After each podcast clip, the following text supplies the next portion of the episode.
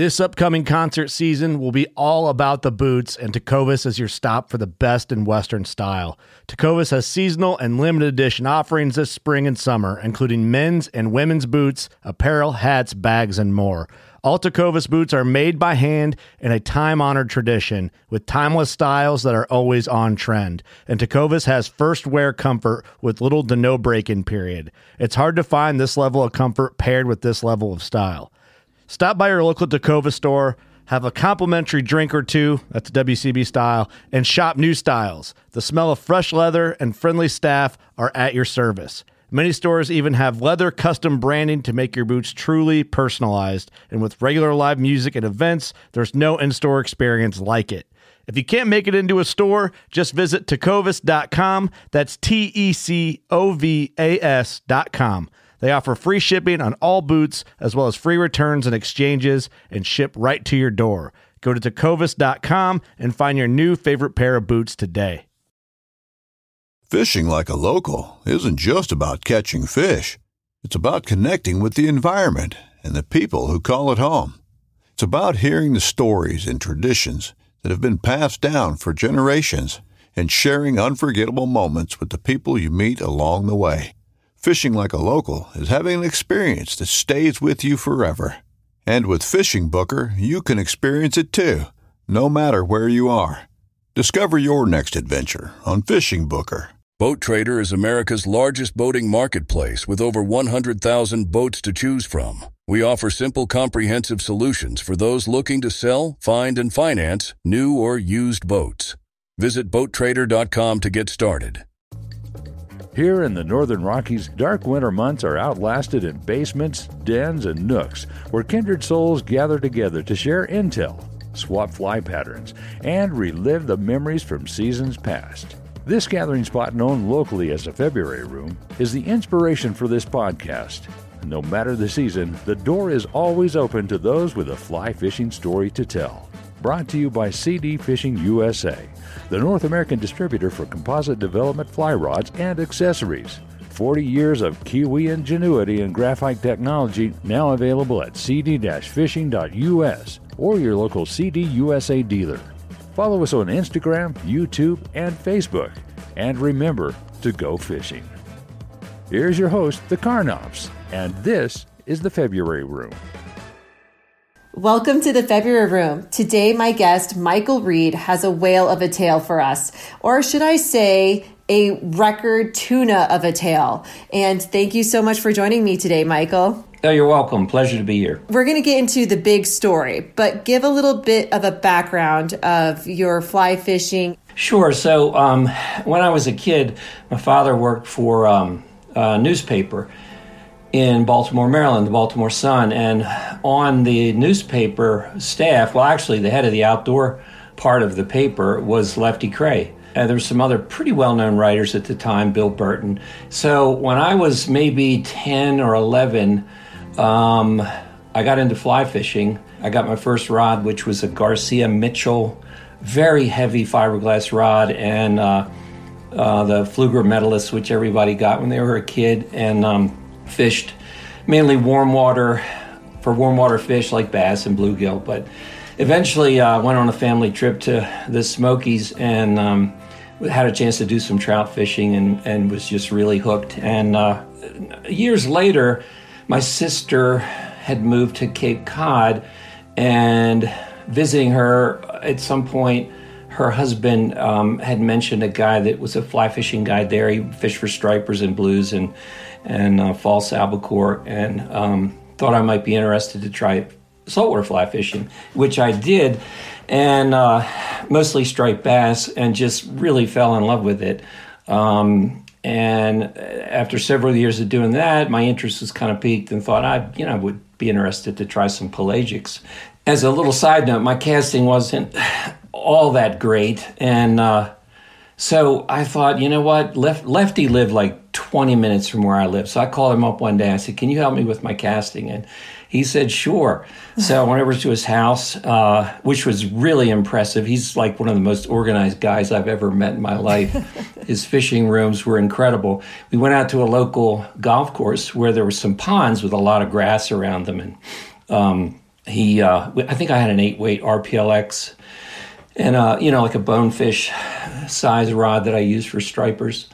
And uh, he, you know, handed me the rod and stepped back and he said, All right, well, let me see you, you know, cast a little bit. So I took three or four false casts and he kind of raised both arms and said, Oh, hang on, hang on. I said, What's the problem? He said, If you keep that up, you're going to tear your underwear.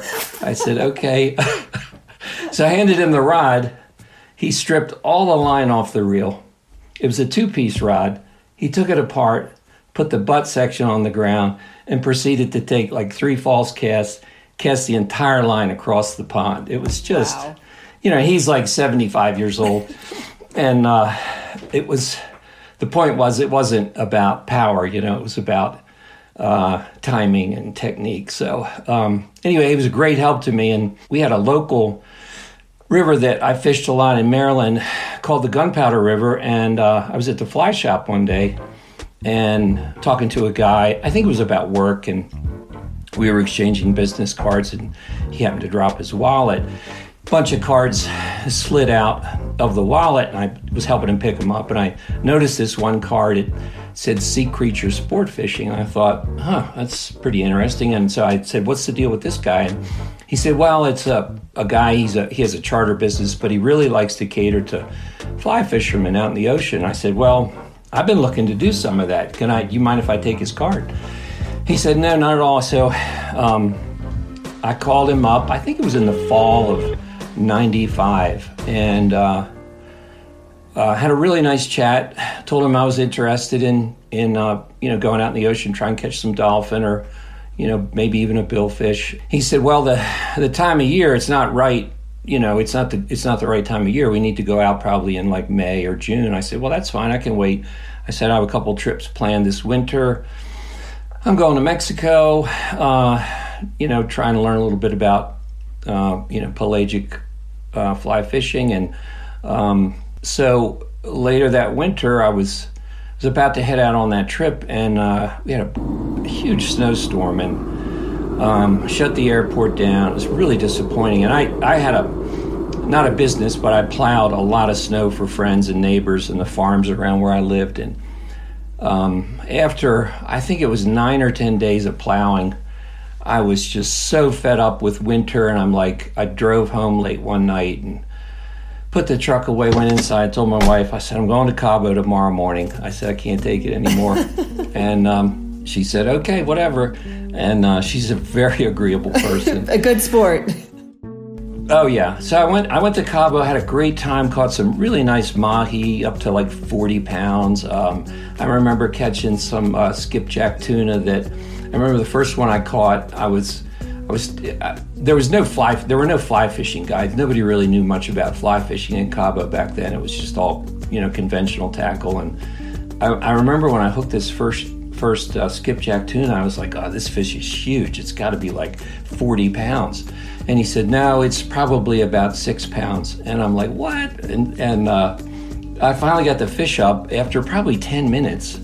And he was right. It was just this tiny little tuna. I just couldn't believe the power in this animal.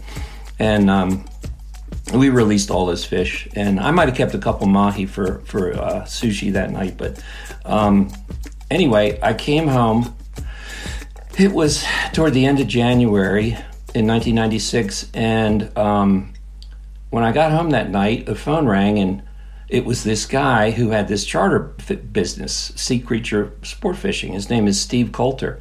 He said, "You remember me?" I said, "Sure, yeah, we got we have a trip booked." And uh, he said, "Well, you need to get down here like tomorrow." And I'm like, "What do you mean?" He said, "He said the bluefin are everywhere." And they're the right size to catch on a fly rod. He said there's all kinds of people here trying to catch them. Billy Pate um, with his wife and a bu- you know a bunch of other pretty well known sort of early saltwater fly fishing guys. And um, I said, man, I just got home today from Mexico. I said, uh, you know, he said you got to get down here. I said, he said these opportunities they don't last. The weather gets funky. It's going to be perfect in two days. So I said, okay, and I hung up the phone. And I went downstairs and I, I said to my, her name's Debbie. I said, Debbie, I, uh, I'm gonna have to go to Hatteras tomorrow. and she she she didn't say much. She just said, "You're sick," and I said, "Okay, um, well, thanks." And uh, I said, "I'm only going for a couple days." So I left the next morning. I think I might have called Creature back, told him his, his nickname is Creature, by the way. And why Creature? So uh, I'm pretty sure it's a it's an old high school football uh, n- well earned nickname. Um, he was a defensive lineman. He's a pretty big guy, kind of intimidating looking, a little bit scary. I would describe him as um, if if um, Charlie Daniels' sister and Stu Apte, which a lot of your listeners will know who that is. Well, they'll know who both of them are. Had a had a love child, and they celebrated with a lot of really high class bourbon throughout the pregnancy. They their their love child would have been Creature. anyway, um, he said, "Go to Sonny's restaurant, and uh, and and they won't know where to find me." So I drove down. I got there late. It's a long ride. And if, if, if for any of your listeners never been to the Outer Banks, it's definitely a place to, to go at least once and fish because it's it's an incredible place. Um, the uh, what makes it so great for fishing um, is you have the Gulf Stream heading sort of north northeast and the Labrador Current heading south along the coast, and they converge right off of Hatteras. So there's just so much sea life there and just uh, unlimited fishing opportunities. So I uh, went to the restaurant and uh, uh, waited for him there. And this guy came in. He was, like I said, kind of a big guy, tall, had, had a big beard. And he was rubbing his beard, looking around. And there weren't many people in there. And he, and he saw me and he immediately sort of, you know, strode over and he said, he said, you Michael? And I said, I said, yeah. He said, creature. And I said, oh, Steve, how you doing? He said, call me creature. So I think that was I think that was the last time I ever called him Steve, and uh, he sat down and uh, we kind of you know I wanted to know what you know what the deal was tomorrow, what the procedure was, and he said, well, it's going to be pretty foggy, so we'll head out slow. We have to run like 25 miles offshore to a spot called the Rock Pile. And he said, I have radar and, you know, we're safe and all that. And I said, that's fine. I said, what's the weather like? He said, just a little foggy and a real light wind and it's supposed to clear later in the day. He said it's perfect.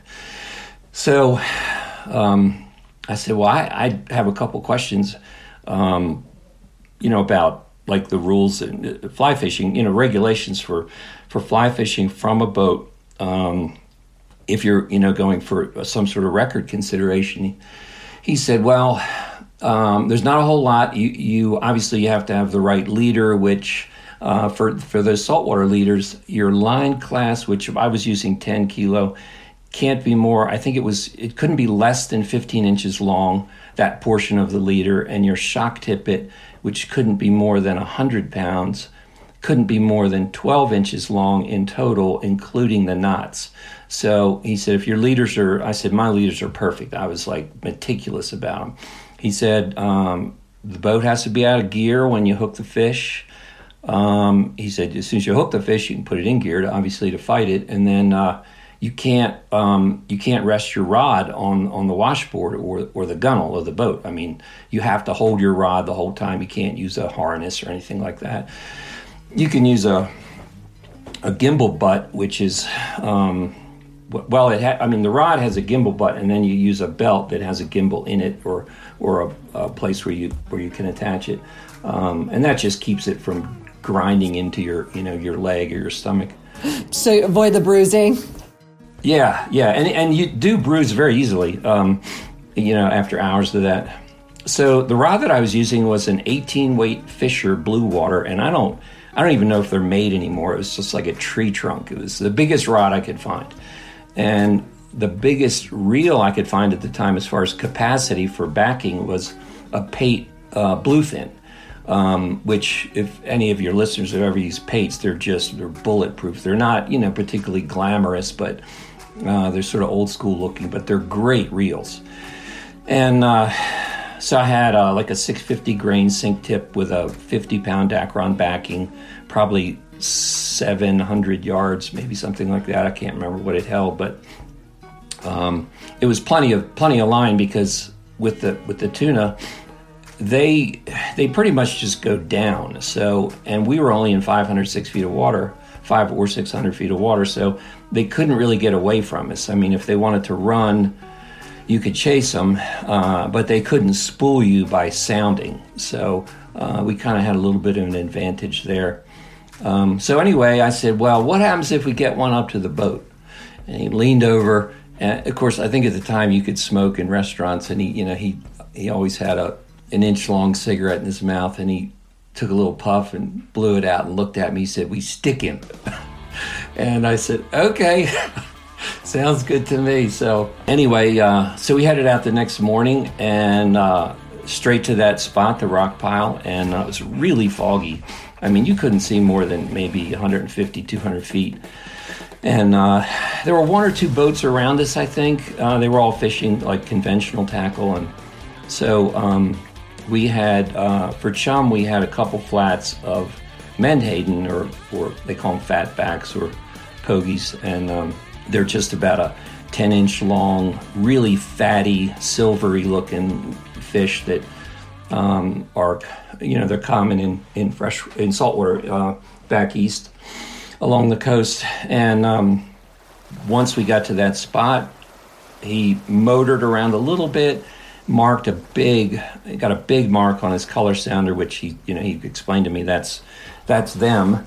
And, uh, the mate started throwing over pieces of of uh, the fatback and a couple of whole fish, and as soon as he did, it, the, the, fish started coming up. They weren't that deep; they were maybe 50 to 100 feet deep, um, and it was cloudy. So, um, and tuna having a large eye and kind of light shy, they tend to stay a little deeper during the day. But it was perfect conditions. They came right up to the surface, and he said, "All right, I'm cutting them. You know, I'm cutting, you know, taking the engines out of gear." And um, I I might have stripped off 30 or 40, 50 feet of line at the most. And um, with a fly like that, I was using a Cam uh, Sigler tube fly. It's probably eight to 10 inches long. Pretty heavy, double hook, has a stinger hook in it. And um, I heaved it out there, and he said, Now hang on. And and I mean, it wasn't long, and um, it felt like I, I was connected to, you know, a small automobile. That first fish that we hooked, uh, and you could see the fish all underneath the boat. I mean, they're everywhere. You throw fatback on the surface, if it floated, you know, they would just bust out of the water and you know fly out of the water and eat the fish. And it was it was impressive. I'd never seen anything you know quite like it. And obviously, your adrenaline is just through the roof at that point. Um, and anyone that's been in like a fishing saltwater fishing frenzy kind of knows what I'm talking about. That fish we fought for probably two almost two and a half hours and I felt like we were really gaining on it. Um, it was a it was a good sized fish, probably uh, you know somewhere between 100 and 200 pounds, and because um, he saw him, you know, he could from the bridge where he was. This is a 54 foot uh, long um, Carolina boat, Harker's Island built stick boat, um, pretty big boat. So he's up in the bridge and he could see what was going on. All of a sudden, my line went slack and I was like, oh my God, I lost the fish. You know, I said, I'm sorry. And he said, I don't think you lost the fish. And so I cranked it up and my fly line was gone. And my backing was, the backing was just like, you know, shredded. And um, his mate, um, name was Kenny, Kenny said, um, he said, there's so many fish in the water, one of them cut you off, you know, with a, with a, you know, sickle fin on its back or a tail fin something like that. Um, oh, ouch. I said, well, you know, we'll try again. So I tied a bimini on the backing and got another fresh fly line, looped that on, another leader, another fly. We motored back to to that area where we first hooked it because we had drifted probably a mile or more, maybe a couple miles from that spot um, to the north, you know, in, in the current, uh, and also the fish sort of pulling you along. Um, and marked the fish, chummed them up. You could see them there. I cast out and I immediately hooked a, a big fish. I mean, you, you, you, you, know, you could you can't really tell the difference between a hundred pound fish and a two hundred pound fish. But um, I hear a creature from the bridge. He says, "Break him." And I'm like, I, I just hooked him. What are you talking about? He said, Well, that fish is probably 400 pounds. You're not going to land him. Um, How do you think he I knew said, that? Well, he the, so the flies maybe you know, you're in the Gulf Stream, so it's crystal clear water, and um, the fog was lifting a little bit. Uh, he could see really well into the water. Flies only down maybe six or seven feet, so he can he saw the fish eat it. I see. Okay. So, yeah, so he could tell pretty much how big it was, and um, and he tends to underestimate the size of fish anyway. So if he said it was 400 pounds, I'm sure it was. So I broke the fish off and tied on another fly. I had to get another leader, obviously, and I tied on another fly. Same thing happened. And uh, so I said, Creech, that's like, I've lost like 60 bucks worth of flies this morning. and he said, You're here to catch a fish. I said, Okay. So tied on another one and uh, hooked up right away again. He said, That's the right size fish.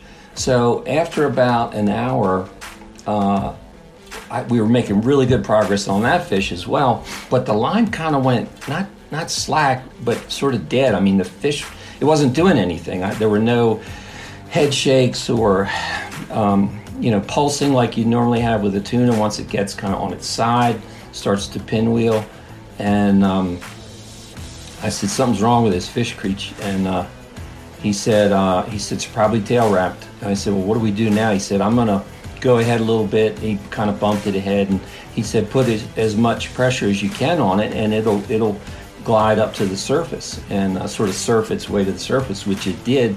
And once it was on top, you could see, you know, it was tailed toward the boat, and um, the and the fish was dead. So we uh, we were able to get it and um, um, put it on board, and, and it was probably a ninety pound, around ninety pounds, uh, which was the was the world record at the time. It was the, probably the big, I think it was the biggest tuna that had ever been caught on a fly rod, and um, the the previous um, record for a for a bluefin was I think in the seventies, um, and there was a guy in Bermuda in the in the early seventies had caught a eighty three pound yellowfin I think, which was a big big uh, tuna. Anyway, um, uh, we put it on board, and I said, "Well, that's great. You know, it's been fun." He said, "You want to catch another one?" I said, "I said, um, I guess." And he said, "We can keep two. The sport fishing rules right now are you can keep two. I said, "Well, all right, we'll give it a shot. I, I feel pretty good." So, so how were your hands feeling at this point? Like, were you exhausted? not really. It's more um, because it with tuna, you're you're pretty much straight up and down the whole time. Um, and I was in pretty good shape at the time because I, I ran a lot of track and uh, um, masters track uh, e- even into my early 40. I think I was 40 or 41 at the time, and um, I um, I was in really good shape. But uh, it's really hard on your hamstrings and your lower back.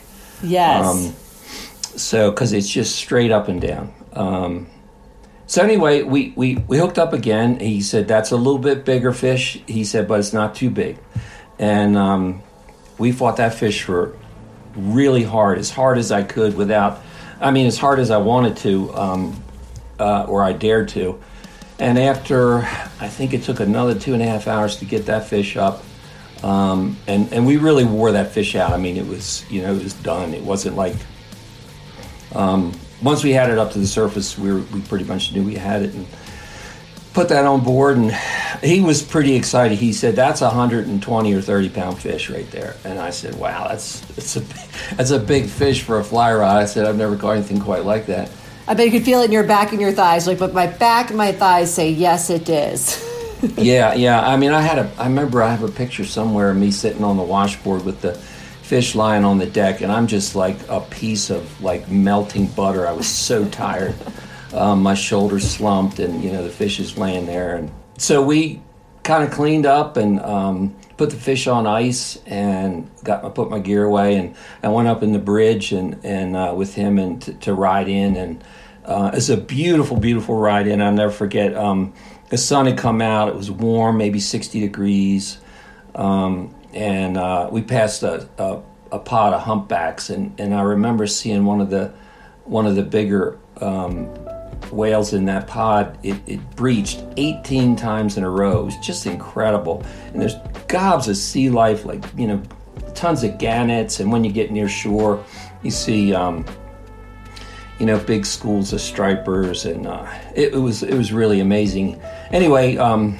once you get to the inlet, it's about three miles to the to the uh, marina. He said, "Now, when you get to the marina, there's going to be a lot of people there." I said, well, "I said I know. I, a lot of people went fishing today." He said, "No, no." I, he said, "People want to talk to you." And I said, "Like who?" He said, "Saltwater Sportsman magazine, Marlin magazine. They want to do an interview. Blah blah blah." I'm like, "All right, whatever." And um, um, it was it was really I was kind of surprised actually. Um, so I did I did a bunch of interviews. I met I met a guy from Australia, um, really famous marlin fisherman who had come for that for this big bluefin bite. I think his name is Peter Wright. Fished all over the world. He's legendary. Um, had a nice chat with him, and uh, I said, "Well, we you know we got to go, Creech. We got to weigh this fish." And we went to the local um, tackle shop as Frisco Rod and Gun and weighed the fish. It's very it's it's a real process. I mean, you have to take a lot of measurements, a lot of photographs. You have to take photographs of your gear. Um, you have to have people uh, that are like witnesses. Um, the scale has to be certified, which it was like three or four months in advance. Um, they're really sticklers, and when you when you submit your leader, you can't just send them the leader. You leave the fly on the leader, and then you cut the fly line about a foot or so above where it attaches to the leader you, you put all that in a plastic bag and you send it off to IGFA, and you know they look at the application and test the the leader um, for breaking strength. You don't want it to break you know more than ten kilos, and mine were all all breaking like nine point nine. Uh, they were right at ten kilos, so um, I, I knew that you know I was safe there. But and several weeks later, um, I got a big you know fancy certificate in the mail and.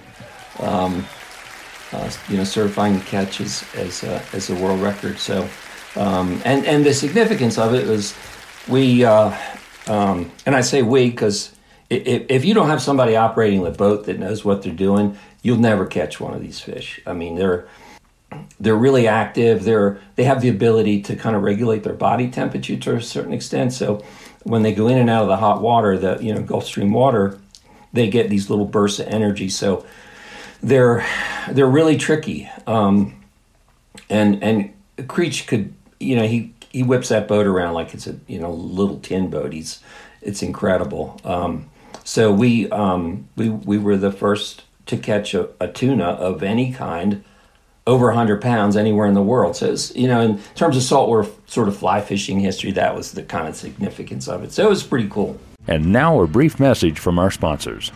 Here at CDUSA, we have owned nearly every brand of fly rod throughout our 30 year careers as guides and globe-trotting anglers. When we discovered Composite Development's flagship fly rods, the XL2 and the ICT2, we uncovered a secret harbored by the Kiwis for four decades. Born from Japanese Toray, CD's unique manufacturing process involves winding the graphite fibers inside the blank, negating heavy thread wraps at the end of each section creating a lighter and more durable fly rod. Check out the XLS2 and the ICT2 at your local CD USA dealer or go to cd-fishing.us and remember to go fishing. And did you celebrate that evening eating some of the some of the well-earned catch?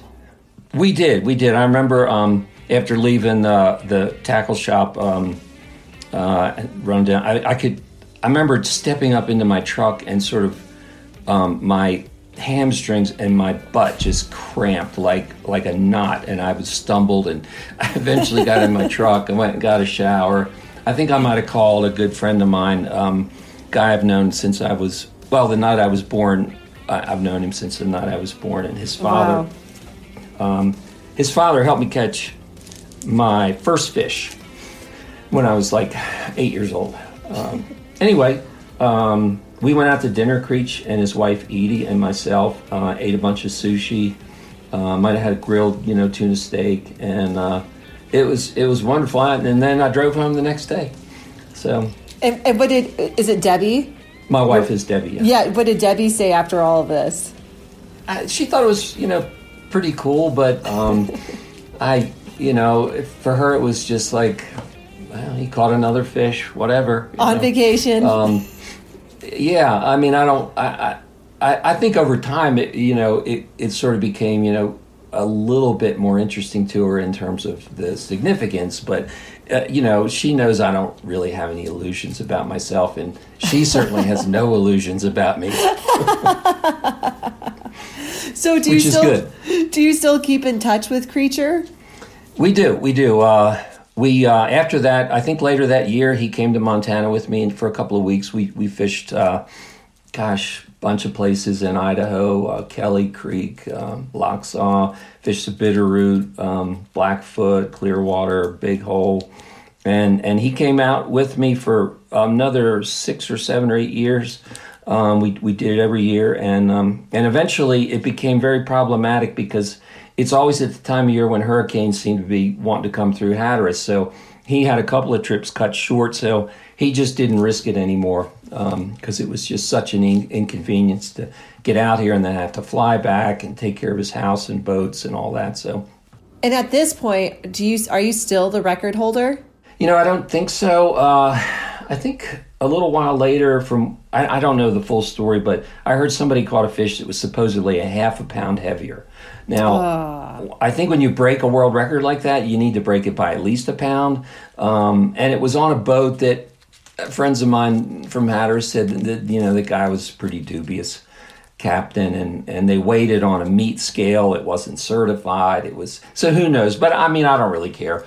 Um, you know it was uh, it, it, you know that's kind of meaningless to me but um, but creature and i still keep in touch and um, he helped me eventually build um, well in that he, he introduced me to a guy that owns a sport fishing boat building company in, in uh, north carolina jarrett bay boat works and the owner of that company randy ramsey he uh, he had a small boat that he wanted to sell that they built cold molded carolina boat and uh, just a day boat center console and it was expensive like $120000 and it's just too much money. So I have a lot of woodworking experience, and I thought, well, I could just build the boat. And um, I said, I'll get somebody to help me knows about boats, and and uh, I can I can do the rest. And um, so he sent me the plans, which were really rudimentary, and I had no idea what to do with them when they arrived. So, but I eventually figured it out with the help of my friend, and and uh, and we built the boat, and uh, it's been. Um, and it ended up costing me the same amount of money as what he was asking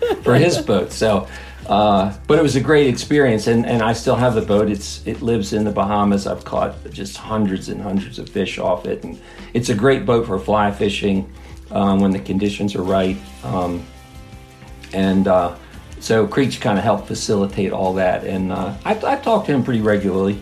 Yeah, I mean, you sh- sent me that photo. I guess I had no idea. I mean, I think of somebody building a boat, I just was thinking, oh, how cool. And then I saw that picture. I'm like, that is, uh, that is craftsmanship. Because you did say you have uh, a history of woodwork. So, I mean, we should discuss about your what you do.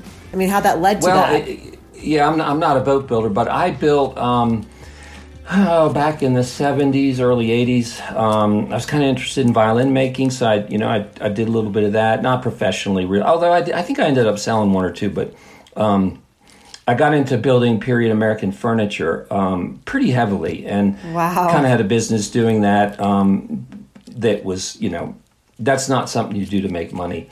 Um, and I remember um, and this guy called me up one day. He was looking for um, a particular kind of wood, a figured maple for making a guitar. And he told me he, he needed to make a guitar for Carlos Santana. And so I said, well, I, you know, I have what you need and you come out and have a look at it. And so Wow. this, this guy came out, he had this whole, he showed me a bunch of pictures of guitars he'd made for different people. He had just finished a guitar for Howard Leese of Heart. Um, made guitars for Peter Frampton, Al Di Meola, a bunch of people. And I was pretty impressed. And anyway, the guy's name is Paul Reed Smith, and uh, we became pretty good friends. And uh, I helped him a little bit with wood here and there through the years. And um, when he started his factory, uh, he he started calling me constantly for wood, and I was like, "You got to stop calling me. I'm building furniture. I, I need my wood. Stop calling me." So then he started getting his wife to call me, which was really funny. And um, Which is harder to say no, right? Well, not really, but so eventually he said, "You need to work for me."